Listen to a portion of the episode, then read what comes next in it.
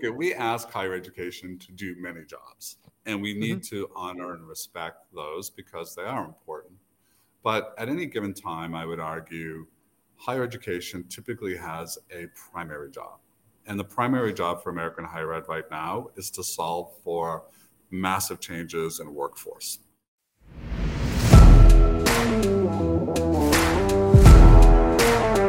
This is Jeff Standridge, and this is the Innovation Junkies podcast.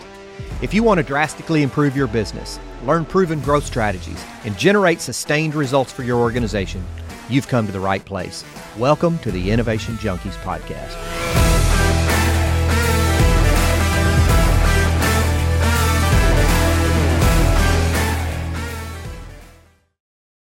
Hey guys, Jeff Standridge here. Welcome to another episode of the Innovation Junkies podcast. How we doing, Jeff?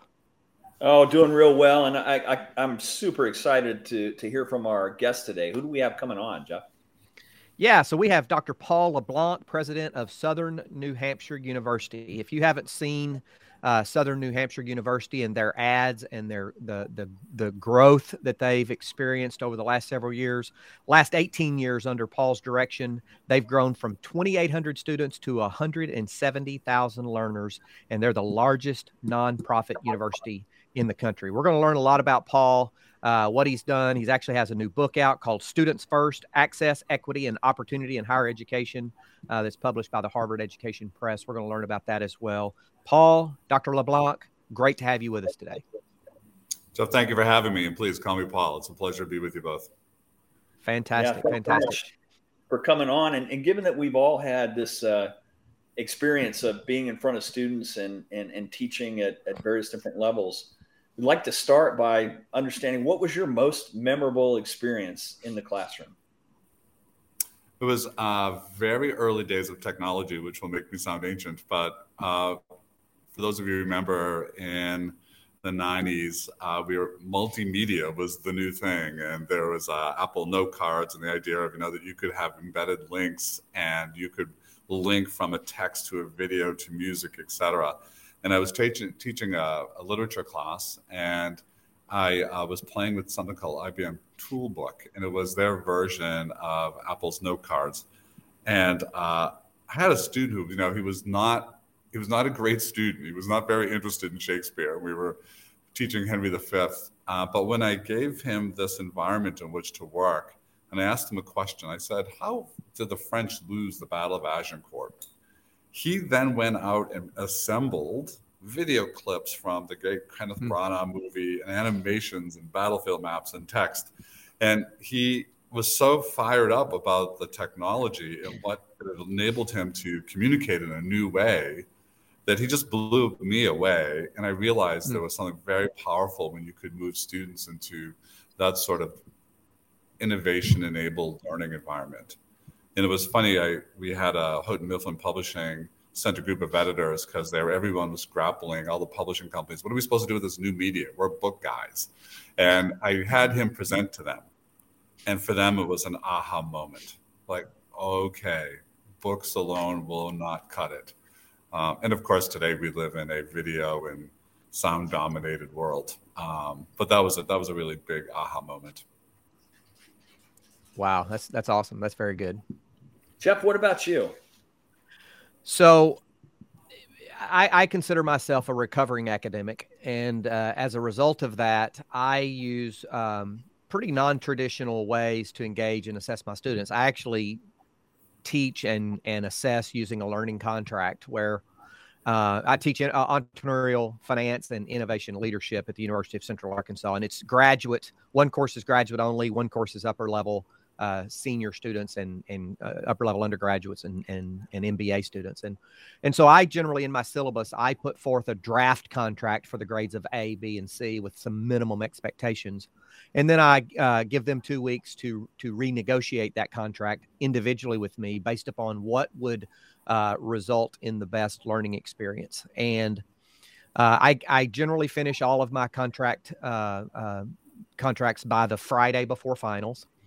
And that's kind of my deadline at midnight. And so I got an email from a from a young struggling student who was here from Detroit. And uh, he texted me about eleven o'clock uh, at night uh, on the de- night of the deadline. And he says, well, I guess I'm going to just see you next semester. And I said, I called him by name and I says, I te- text message. What, what a minute. You're, you're not a quitter. What, why would you do that? Why would you just quit? And he goes, well, I'm not going to get these other two assignments done by the end of the, by the, by the deadline in an hour or forty minutes or what have you. And I said, so you're just going to quit. You're just going to quit. He said, well, I don't know what else to do. And I said, make me an offer, you know, propose a contract revision. Because if if you don't meet the terms of the contract for that you've negoti- negotiated, you don't get the next lower grade, you get an F. And I'd never had anybody make an F before. And so uh, so we went back and forth for several minutes there via text, and he he didn't know how to propose something. And I said, I tell you what, this is the fall semester. I said, you be in my office at nine a.m. on January the fifth. That was the first day back in class. nine a.m., January the fifth. Not nine oh one, not nine oh five. You be in my office at nine o'clock. And if you're in my office at nine o'clock and you come to me with a proposal for how you think you can deliver what you said you were going to deliver at the level that you thought you could deliver it, and what you think an acceptable grade would be for the uh, for the extra time that you're going to get, then I will, you know, we will sit down and renegotiate your contract. And so he was in my office at eight fifty-seven on uh, January the fifth, and we negotiated a contract for him to retain a C out of the course. He couldn't get an A, and I told him that on the front end. And he negotiated a contract at a C. It took him an additional week or so, and uh, and he was able, because he was that was his last semester to graduate. Uh, spring was, and if he had to retake my course, he couldn't take it again to the fall, uh, and so. Um, I, I don't know, just it, it impressed upon me the fact that deadlines are arbitrary, grades don't need to be arbitrary and capricious, that people are willing to work uh, to do the right thing, and and um, just was kind of a validation of the twenty-five years of of doing contract learning, I guess.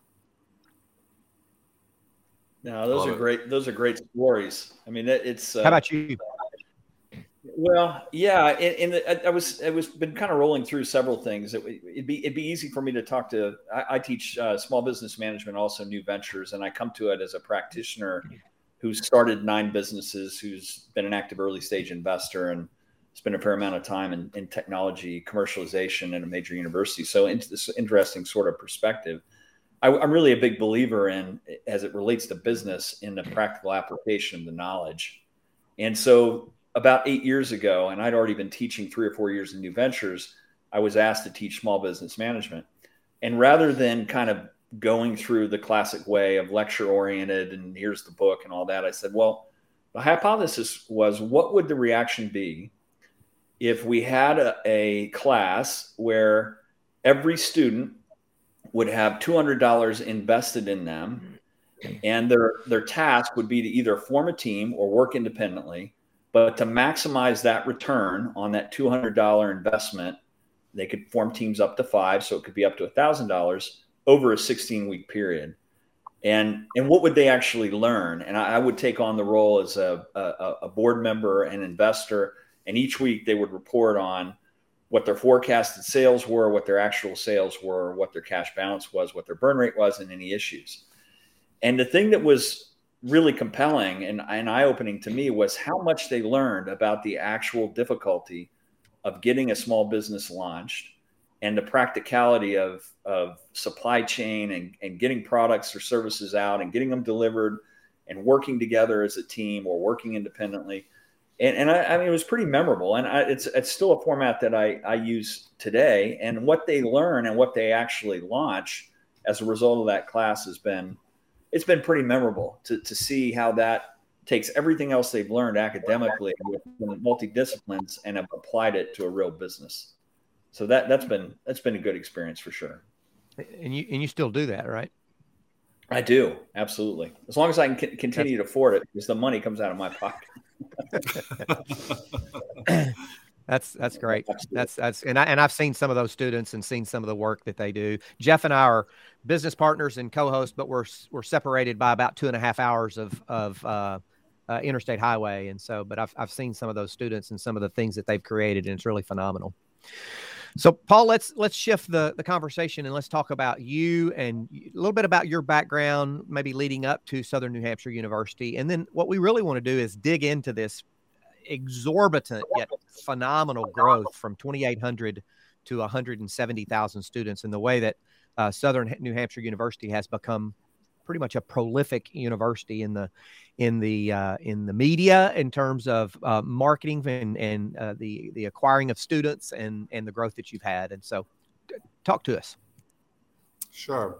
So when people kind of want that story of the journey, they often are asking about, so where were you before S N H U? And I can certainly do that. That's sort of the LinkedIn resume story. But the story that I think is more important for the work I do is really the story of, you know, my family immigrating from New Brunswick, Canada, and what was essentially kind of what some people call French Appalachia, right? Hard scrabble mm-hmm. farming village where the men would go off to work for weeks and months at a time because there was no local employment.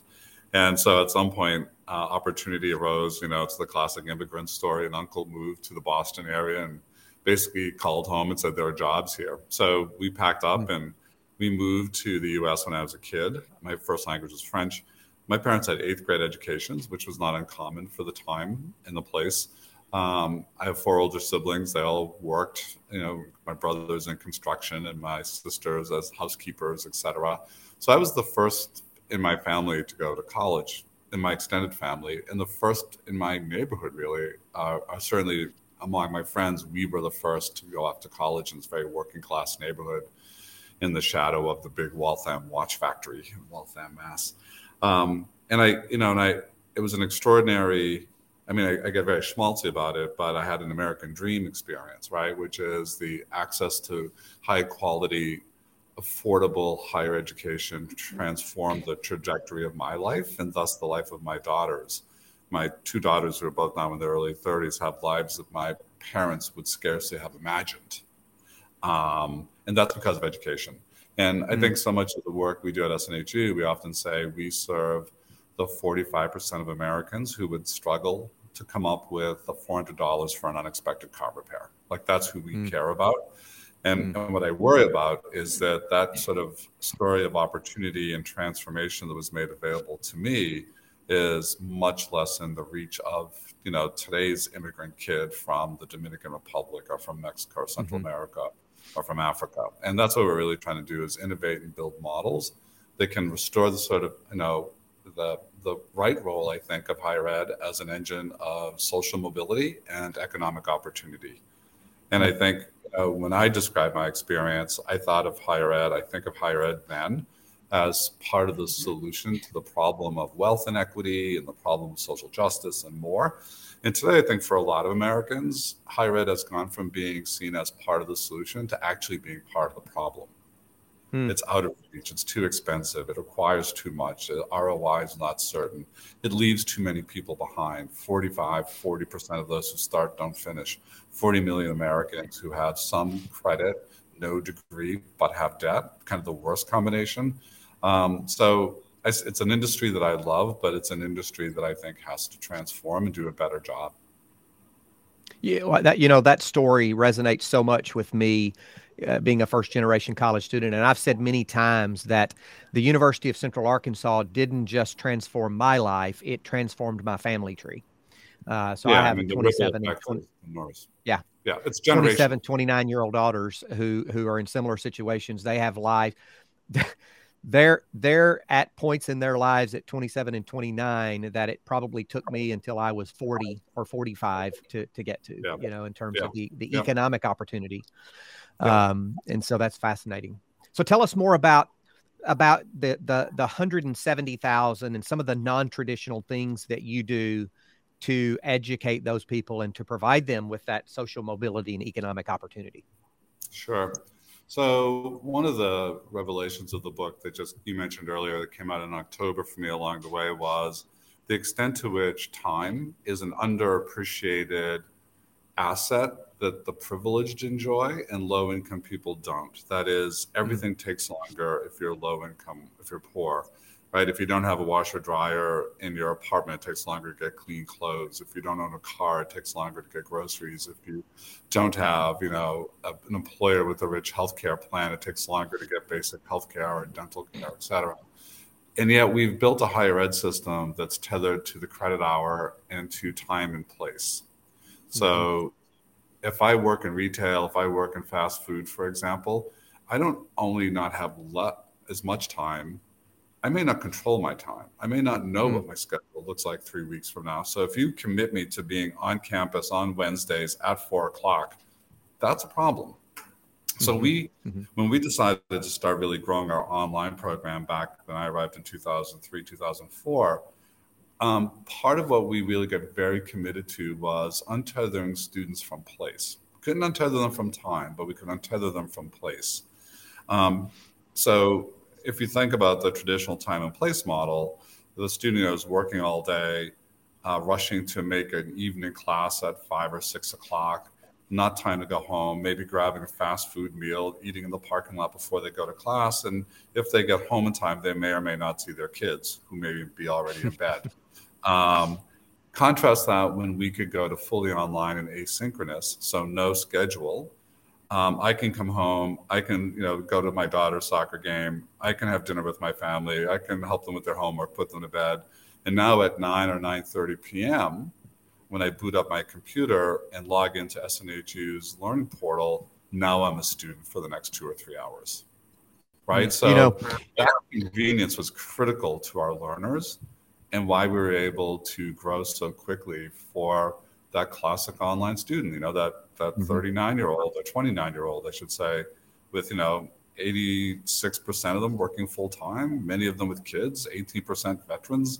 Like, convenience is critical in the busy, busy lives of people who have to juggle family and work before they figure out how to fit in education. So that was the big driver of online. And then you, later you just came described... Out- You just Sorry, described fi- five years of my life of rushing from work as a young associate yeah. uh, uh, assistant professor, running, rushing to graduate school, grabbing a uh, Burger King, eating in the parking lot, getting home, my kids being in bed, and then, you know, getting up them up in the morning and, and feeding them. And so uh, you just described, you know, precisely my life for at least five years. So I, I get it. That makes a lot of sense. Yeah. So that's, and then we get very, Clayton Christensen is a longtime friend of mm-hmm. four decades, before he passed away almost two years ago now. And Clay was on my board, and, you know, we would talk a lot well before he became, I, we met playing basketball in a gym in Cambridge, Mass on Saturday mornings. I like to tell him I knew him long before he was famous, but long before his research was published, we would have long conversations about innovation, innovation theory, and disruptive innovation, which is a mm-hmm. phrase that he's very much associated with. And I think, you know, um, we really tried to follow his playbook, and that drove us towards uh, creating College for America, which was the first of its kind competency-based program untethered to the credit hour, so that we're now, we're not only able to untether students from place, we are also able to untether them from time and allow them to go at a pace that makes more sense for them. So that's also, I think, another critical innovation that drove our, our growth. But the other piece that was really, really important from Clay's work was his work around jobs to be done. And the idea that you have to be very hard-nosed about the job people are asking you to do for them, and then really optimize for that. And that's what I think distinguished our online program from lots of others. Because a lot of people who try to go online, a lot of institutions that went online, they try to take everything that they had designed for their on-campus students and kind of drop it into digital space. Same policies, same thinking, same support. It's like, it was like replicating your physical campus, but in a virtual space. And what we realized is that our physical campus was built for the needs of eighteen and nineteen and twenty year olds who had a different set, they had a different job that they needed us to do for them. And that the job that our adult learners and online were asking us to do really required something different. So I, I, just to be, make that concrete, you know, if you think about our campus, both our populations want these post-secondary credentials that will open up career opportunities for them. But for the eighteen-year-old on our campus, they also wanted a whole bunch of other things. They wanted to live in a dorm, and they wanted to be with their peers, and they wanted to figure out who they were, existentially speaking. They wanted to drink too much on Friday night sometimes. They wanted to fall in love. They wanted to be in student government. They wanted to captain the soccer team. And they would put all of that job under a general umbrella of, of uh, coming of age. So there's a very important coming of age job that co- residential campuses do for young people, mostly right out of high school. When I looked at online, when I had, you know, a twenty-eight-year-old former lieutenant who had served in Afghanistan, who now has three kids, is in a dead-end job, needs to make more money, he doesn't have a coming-of-age job. He's had all the coming-of-age he can handle. He knows what he's about or what she's about, right? So what they want is something different. They want, I'm super busy. I need, I need everything to be convenient. Like I need my, all my administrative processes have to be really customer-friendly. We don't actually think about that very much on residential campuses. We actually, the demands on our administrative processes on most campuses is pretty light. Students are willing to put up with the kludgiest processes. But we try to be very, very streamlined for our students because we know they don't have much time. Um, mm-hmm. One example often cited is, and we stole this from University of Phoenix, who they are much maligned by the not-for-profit sector, but they did some things well. And one of them was customer service. They have mm-hmm. taught us a lot about customer service, is that when students are transferring in, and eighty percent of our online students transfer from someplace else, ten years before, they, they transfer with credits, I should say, and often from more than one place. They want to know how many of those credits will count towards the completion of their degree program, because one of, they have four needs, generally speaking, right? So when we think about uh, three, three principal needs for our online students, one is convenience. It's got to work in my busy life. They need it at a, they need a low cost, like I need it at a price I can afford. I need a credential that makes sense for me, that's going to unlock an opportunity. And then the fourth one is completion time. How quickly can you get me to the finish line? They feel urgency. So we really optimized our online for those four jobs. So go back to my example, most schools, when they get a student coming with transfer credits or with previous credits, will say, contact your registrar, they're going to want ten dollars from you. We need to see a certified transcript. As soon as all of that stuff comes in, we'll do your transfer credit evaluation and we'll be back to you. I'm the, I'm a working adult. It's four thirty. What's a registrar again? I got to track down their yeah. number. Yeah. I called them when I got home. Oh, they've been, that office has been closed. I'll call them again tomorrow. Um, oh, they won't take, uh, you know, I need, they need a credit card, you know, et cetera, et cetera, et cetera. Yeah, yeah, um, yeah. What we said to them, we said, hey, click this box on the screen that we're both looking at while we're chatting. You've just given us permission. We will chase down your transcripts for you, and we will pay mm-hmm. your ten dollars. Right? We're going to make that seamless. So we were able to compress the amount of time. We were able to get those transfer credits in front of us. And then we got really good at very quick turnaround times on transfer credit evaluations. And we took that one kludgy administrative process that gets in the way of students, and we took that out of the equation for them. And if, and here's the thing that surprises traditional academics. Sometimes enrolling a student comes down to something as little as that. Like I've had people say, well, wait a minute, how serious a student can this be if they can't even figure out how to get their transcripts? And I was like, they've got busy lives. You have no idea. Yeah. Um, yeah. These are students who are knocked off track with simply, you know, again, a car repair. That can be mm-hmm. the difference between staying in and dropping out. So we have to build whole systems that try to allow them the space and time to simply stay focused on their academics. We That's often great. say, we'll That's do great. Or you take your classes. That's kind of our mantra. Mm-hmm. Yeah, I have, I have to tell you that, that I was just sitting here listening to you describe all that, and and and my bachelor's degree was at the Naval Academy, so I'm I'm kind of mm. prototypical in some ways. And I spent six years in the Air Force after that, and and I actually didn't complete my master's program until I was fifty years old. But I attended at various different times six different universities, probably had, I don't even know how many, ridiculous number of credit hours, most of which didn't transfer. But I finally finished when there was access to a program that would allow me to live the busy life that I had at that point, which was being an entrepreneur, being full-time employed, and, and it was asynchronously taught. Otherwise, I probably would never have finished it because I had to make a value judgment about how much is this going to add versus the, the minimal amount of time that I had to spend on it. So it's, that really resonates with me. I think it makes all the difference. And, and I'll tell you, frankly, when I had to take the GMAT again, when I was in my late forties or, or nearly fifty years old, that was quite a humbling experience as well, just to get back in the frame of mind that, that I'm going to take a standardized test to be able to do something that I know I can do, but yet I'm back yeah. in this mode of feeling like I'm eighteen taking the the S A T or the A C T again. So another good example, we don't require the GMAT for our business mm-hmm. master's programs, right? Um, because it's way less important to us that you can pass a standardized test or do well on that than how you how well you do on the way out the door, In other words, we're, you know, we, we're built, we're open, you know, open admissions with a wide embrace of our students. And there are tons of reasons why people will struggle with the GMAT. It doesn't mean they can't thrive in the program, but it's got to be a program that's built well for them. Hey folks, this is Jeff Amerine. We want to thank you for tuning in. We sincerely appreciate your time. If you're enjoying the Innovation Junkies podcast, please do us a huge favor. Click the subscribe button right now and please leave us a review. It would mean the world to both of us. And don't forget to share us on social media. You know, let's talk about um, how you've built processes to scale from twenty-eight hundred to one hundred seventy thousand, because that had to be a daunting task to make sure that you could in, that you could ensure the quality throughput of that kind of volume. Talk a little bit about that for us. Well, we had the very best learning possible, which is we screwed it up badly. So I find that so much of our best learning comes when uh, when we get it wrong. And uh, but I have a good friend from Arkansas who once said to me, you know, there's no there's no education in the second kick of the mule.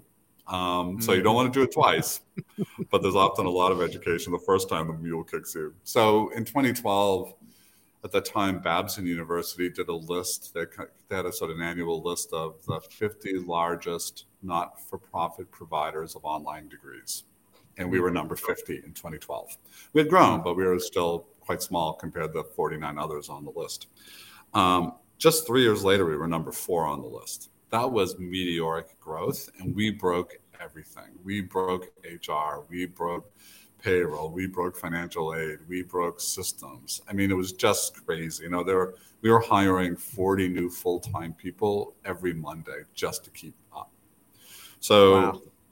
And it was a, it was a disaster. Now, I like to think, I'm pretty sure students didn't suffer, but we were like a duck, right? Like we looked serene on the surface to students, but underneath it was not pretty.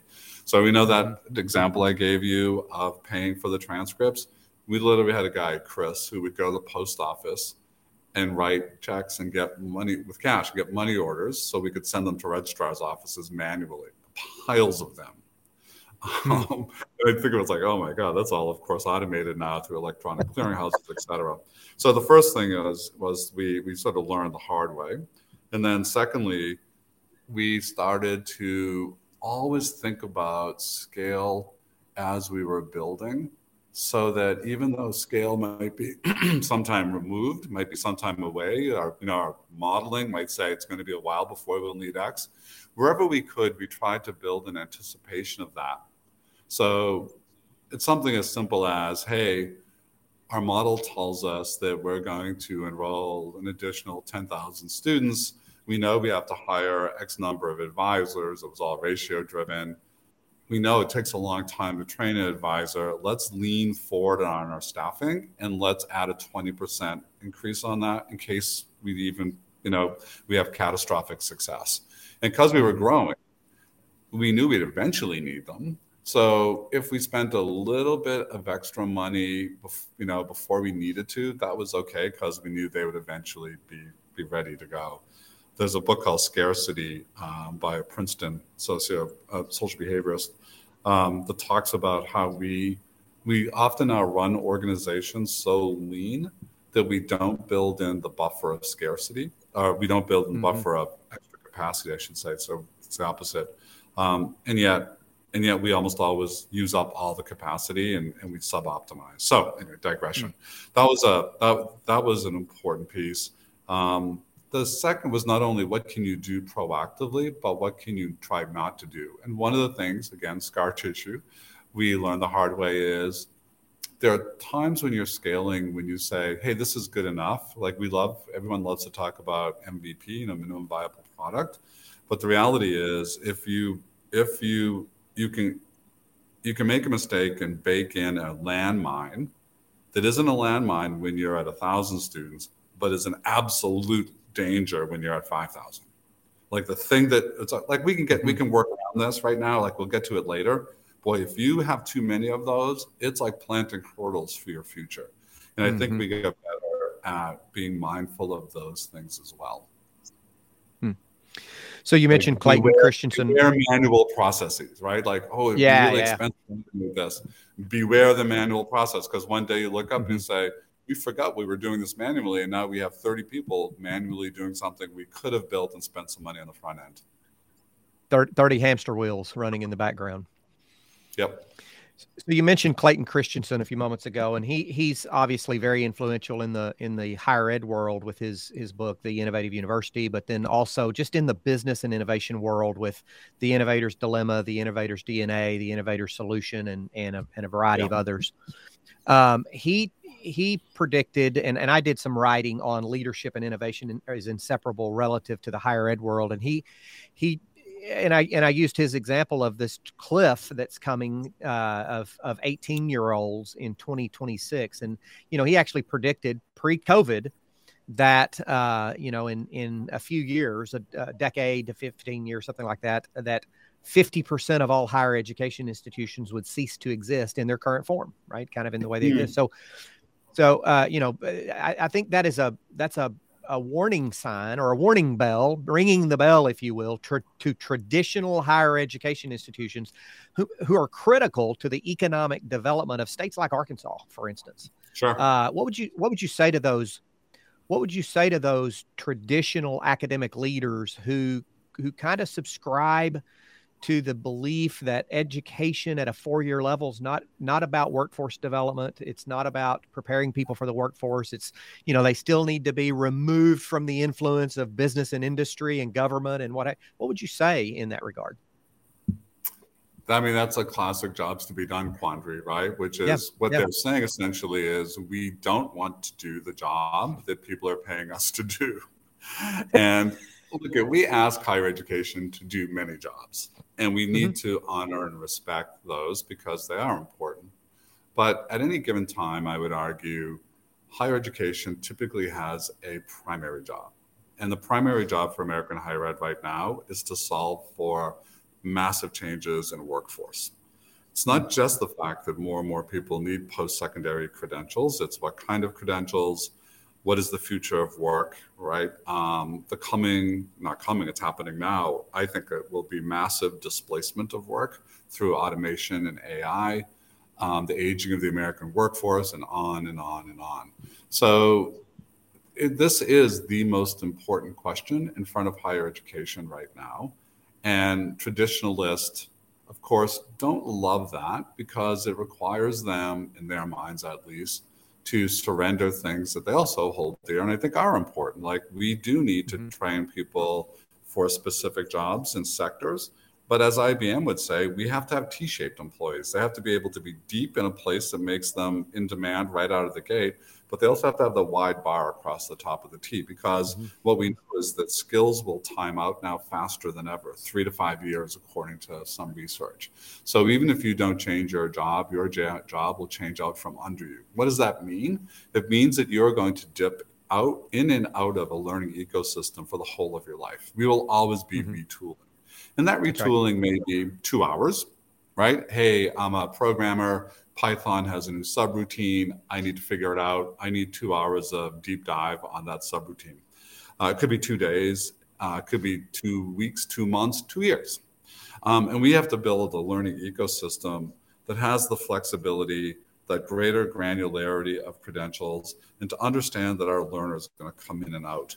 I think we also, as we do that, have to integrate, and it's probably integration as opposed to the kind of course-based segregation of what some people call soft skills, ironically, because of the hardest skills, but those are the ones, mm-hmm. those are those that are, you know, the wide bar of the T. So we have to do both. And I think there are a set of old binaries that are now going to fall away. So it used to be knowledge or skills. It's both, right? It, it used to be a degree or something that wasn't college, like, nope, it's going to be a degree and micro-credentials. They both will be mm-hmm. important. Mm-hmm. Um, and I do think, you know, the old four and forty model, which is an industrial age notion of four years of university, forty years of career, probably in the same place, that's hopelessly gone. That's mm-hmm. we're done, right? Mm-hmm. So, you know, I, Clay was a dear friend. He and I would debate this particular prediction because I think one of the things Clay was less appreciative of is that in regulated industries like higher ed or healthcare, um, change and disruptive innovation comes slower because the third mm-hmm. party payer, that is the federal government or the insurance company, really squelches or slows innovation. Um, so, and also colleges are really, really hard to kill. Mm-hmm. And, but what happens is that they keep going along kind of like a zombie. They're not really great places at some point. They don't have the resources. They've compromised too much. Their buildings are falling apart. Classes are overcrowded. Like it's all of that kind of, you know, and they will go for a long time and they can flail for quite a long time and they'll fire a president, bring in another president who will last a year or two years. But, but, but, you know, we are going through monumental change, and that was true before the pandemic. It's accelerated. And what's interesting now is that it's also less clear. We are in murkier territory. The world looks different, and we don't entirely know how. We're still figuring that out. We're still coming out of the pandemic. Student behaviors are different. Like every mm-hmm. institution I know that deals with um, our student profile is seeing real challenges and persistence. Like behaviors are changing. Um, and then worker, our own work employee staff behaviors are changing. You know, we have thirteen thousand employees. sixty percent of them say that they won't come back to the workplace. So I'm in this big mill complex, and we were saying today, like, we probably don't need fifty percent of it. Mm-hmm. Um, yeah. So how we work is changing. And all of that, I would be careful of anyone who thinks they know what's going on right now. Right? So yeah, one, of, one of you guys wrote this great piece on it, leadership and innovation. And I, and I loved something that was said there, which is you need clarity. So clarity for us is our mission, who we serve, and the job we're being asked to do. But you don't want certainty right now, because if you think you know how to do that job as well as it needs to be done, I would be very suspect. Yeah. Um, yeah. And the yeah. Institute, yeah. Institute for the Future in Palo Alto often talks about this, right? Clarity, you want clarity about your destination, but you want a lot of flexibility about how you get there. And right now, I think we are like cartographers mapping out a new route to the place we want to get.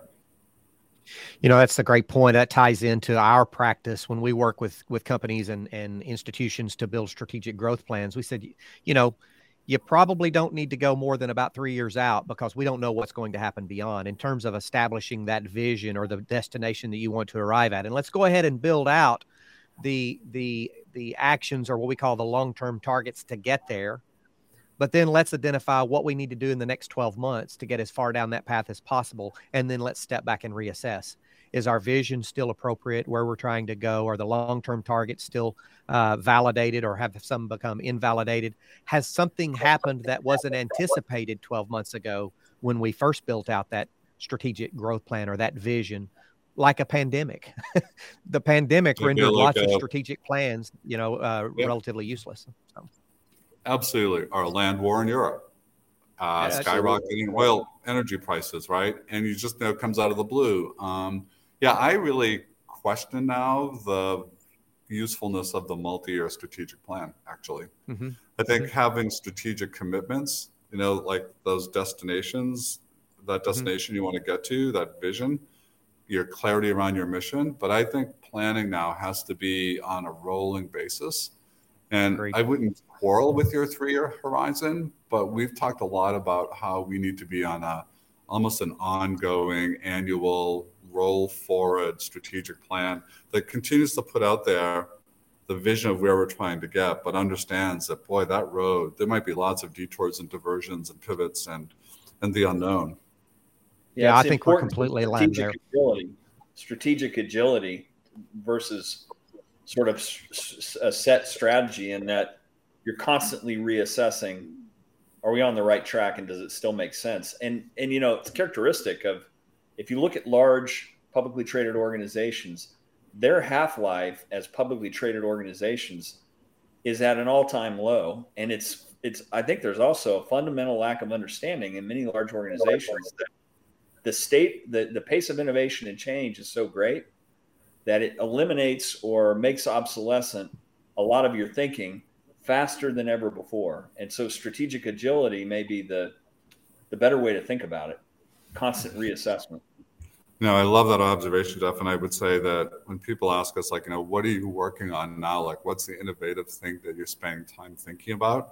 Actually, for us, it's on this question of culture and how do we move from, you know, an expert culture, which is what most of higher ed and healthcare, they're both expert cultures, right? Status accrues to the smartest person who knows the most. But the problem with expert cultures is they're really, really bad at saying, I don't know. They're mm-hmm. really bad at the learner's mindset. It's ironic, right? But if you think about higher education, it's very hierarchical, it's very siloed, it's calcified. And we've been spending a lot of time thinking about how do we become a better learning organization that harnesses the creativity and smarts of our people at every level and move away from a kind of command and control, top-down leadership that, you know, three and four years ago would be, I'd like to think, at least a lot of trust in, you know, what does Paul think we should do? I was like, wow, if they if I keep hearing that question, you know, what do you think we should do about this? What that tells me is that I'm failing my organization because I need people who are coming in and saying, I think this is what we should do, right? I need people who have that sort of leadership courage, but also the creativity and smarts. And if they're coming in without having talked to everybody else, so I'll give you one, just two quick, quick examples of how we're trying to operate differently.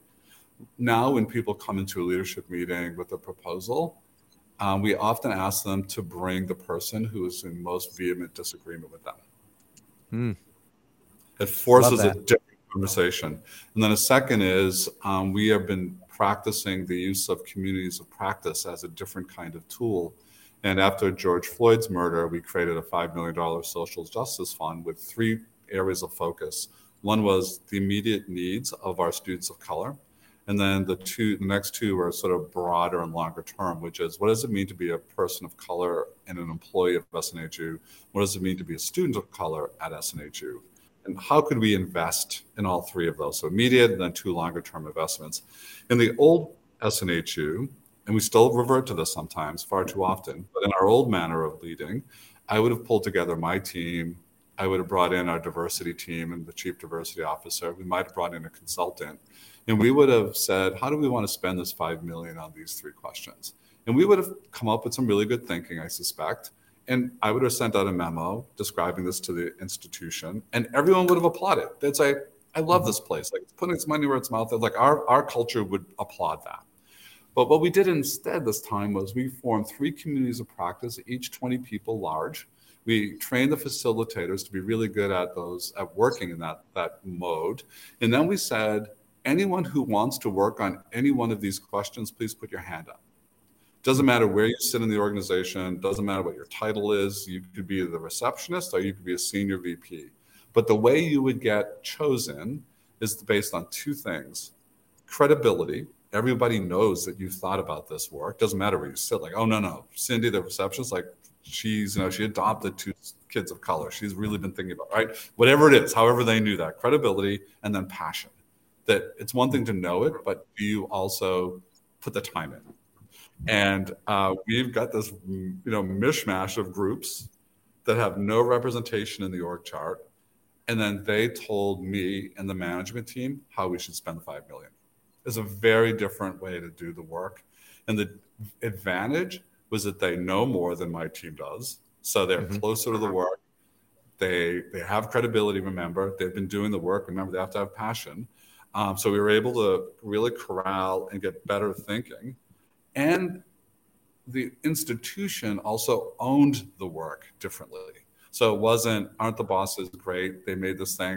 Good for you. Let me get back to what I'm doing to look what we're doing, right? Look what, look what my colleagues are talking about, right? Because it was mm-hmm. representational across the units. So it was very, very powerful. I think in a world, you know, they use that military term that's now become popular, VUCA world, you know, volatile, uncertain, complex, and ambiguous.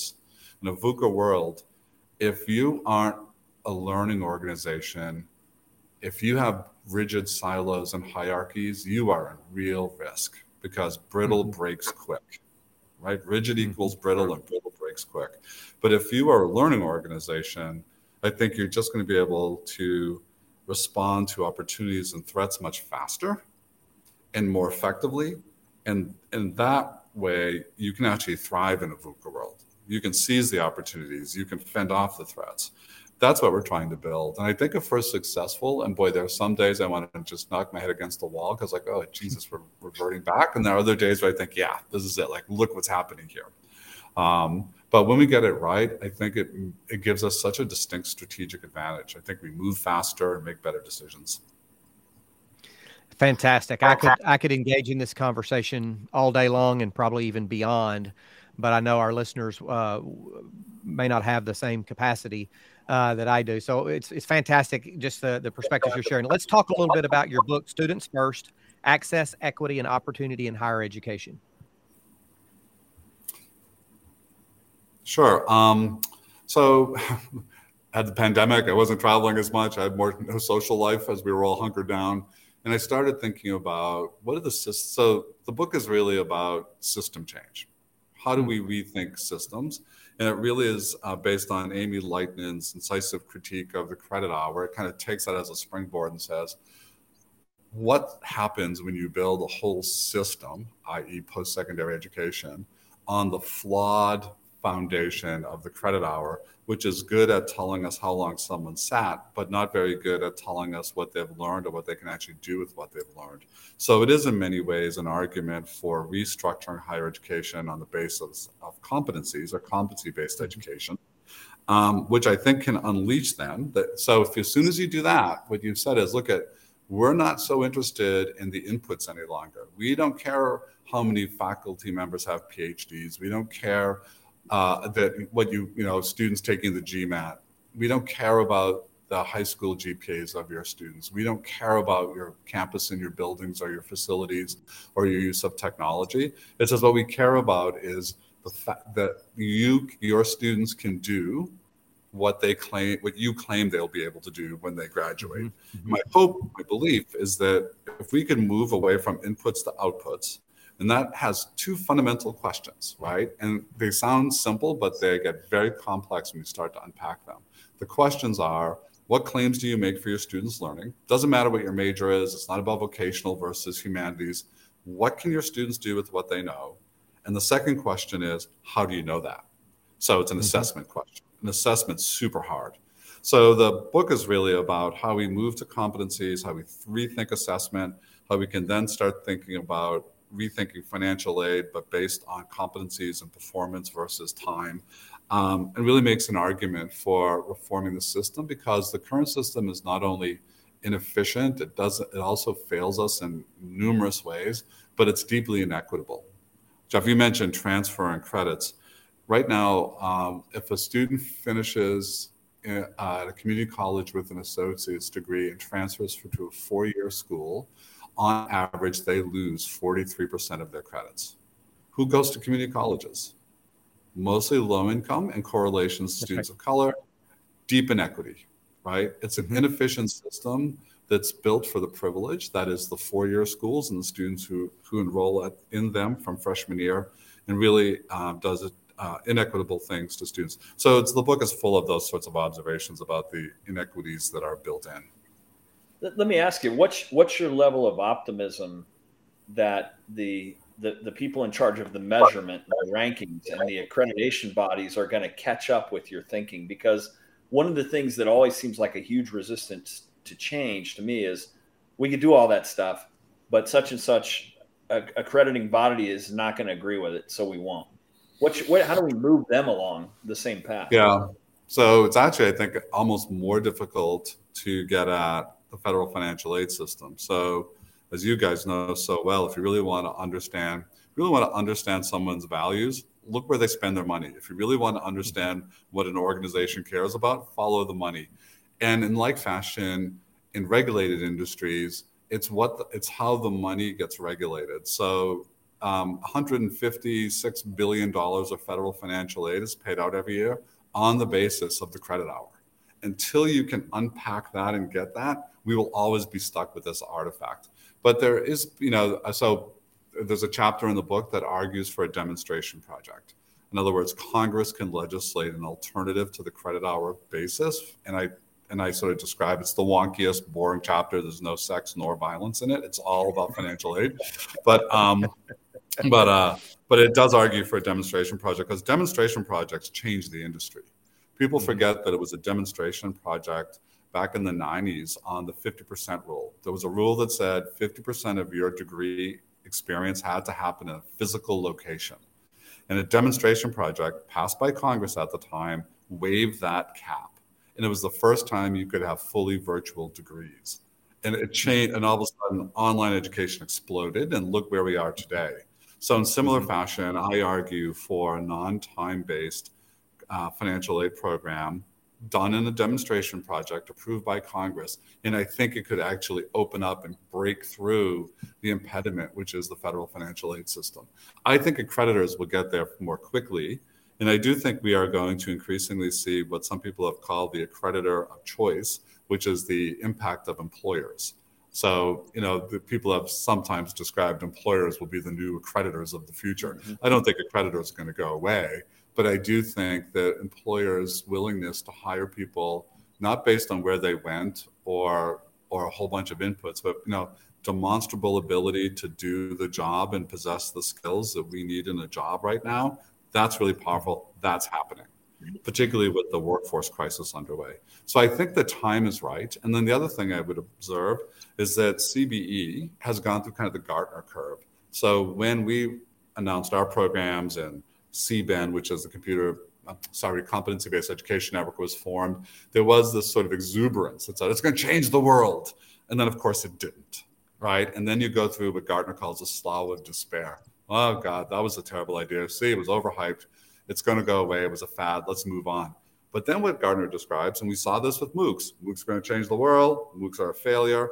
But take a look. edX was sold for eight hundred fifty million dollars. Coursera is a major player in the education landscape. Do they look different? For sure, because that's what happens with innovation. I think where we are now is C B E is quietly building across the industry. And when I was at the C B E N conference in the fall talking about my book, there were three hundred fifty people there. There were two hundred of them were from new institutions who are just now working on new C B E programs. That's pretty remarkable. That means you've got all of this quiet growth of programs proliferating across the industry. The accreditors will catch up. Until federal financial aid catches up, we will continue to see uh, slower growth in that movement. But I am generally speaking optimistic. That's fantastic. We're talking with Doctor Paul LeBlanc, President of Southern New Hampshire University. Doctor LeBlanc, it has been a an honor and a pleasure to talk with you. I think we are so fortunate in the United States to have you leading uh, Southern New Hampshire University and, and really establishing yourself as a as a uh, a benchmark for where we should be going in, a, in in the industry. Well, thank you. That's very kind. There's lots and lots and lots of good people at lots of places doing this work. So you're kind to say it, but I'm I'm just I think we're at a really good place in our industry. In some ways, out of my good days, I think we almost have to be this broken in order to really fix it. Sometimes you need to be pretty broken in order to move on, right? That's true in individuals' lives sometimes. It's a hard thing to do. We're in a hard place right now as an industry, but I'm pretty optimistic about what's to come. Very good. Uh, thank, thank you for, for being with us. You can uh, you can find uh, uh, links to Doctor LeBlanc's book, Students First: Access, Equity, and Opportunity in Higher Education, in the show notes. You can also find uh, the link innovationjunkie.com backslash higher ed uh, to reference the book or the, the article. Leadership and uh, uh, innovation and leadership are inseparable. Thank you for being with us. Great episode, and we look forward to maybe talking to you again in the future. My pleasure. Thank you so much for having me, guys. Yeah, thanks so much. This has been another episode of the Innovation Junkies podcast. Thanks so much.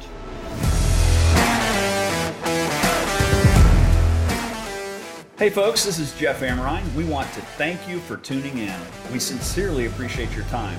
If you're enjoying the Innovation Junkies podcast, please do us a huge favor. Click the subscribe button right now and please leave us a review. It would mean the world to both of us. And don't forget to share us on social media.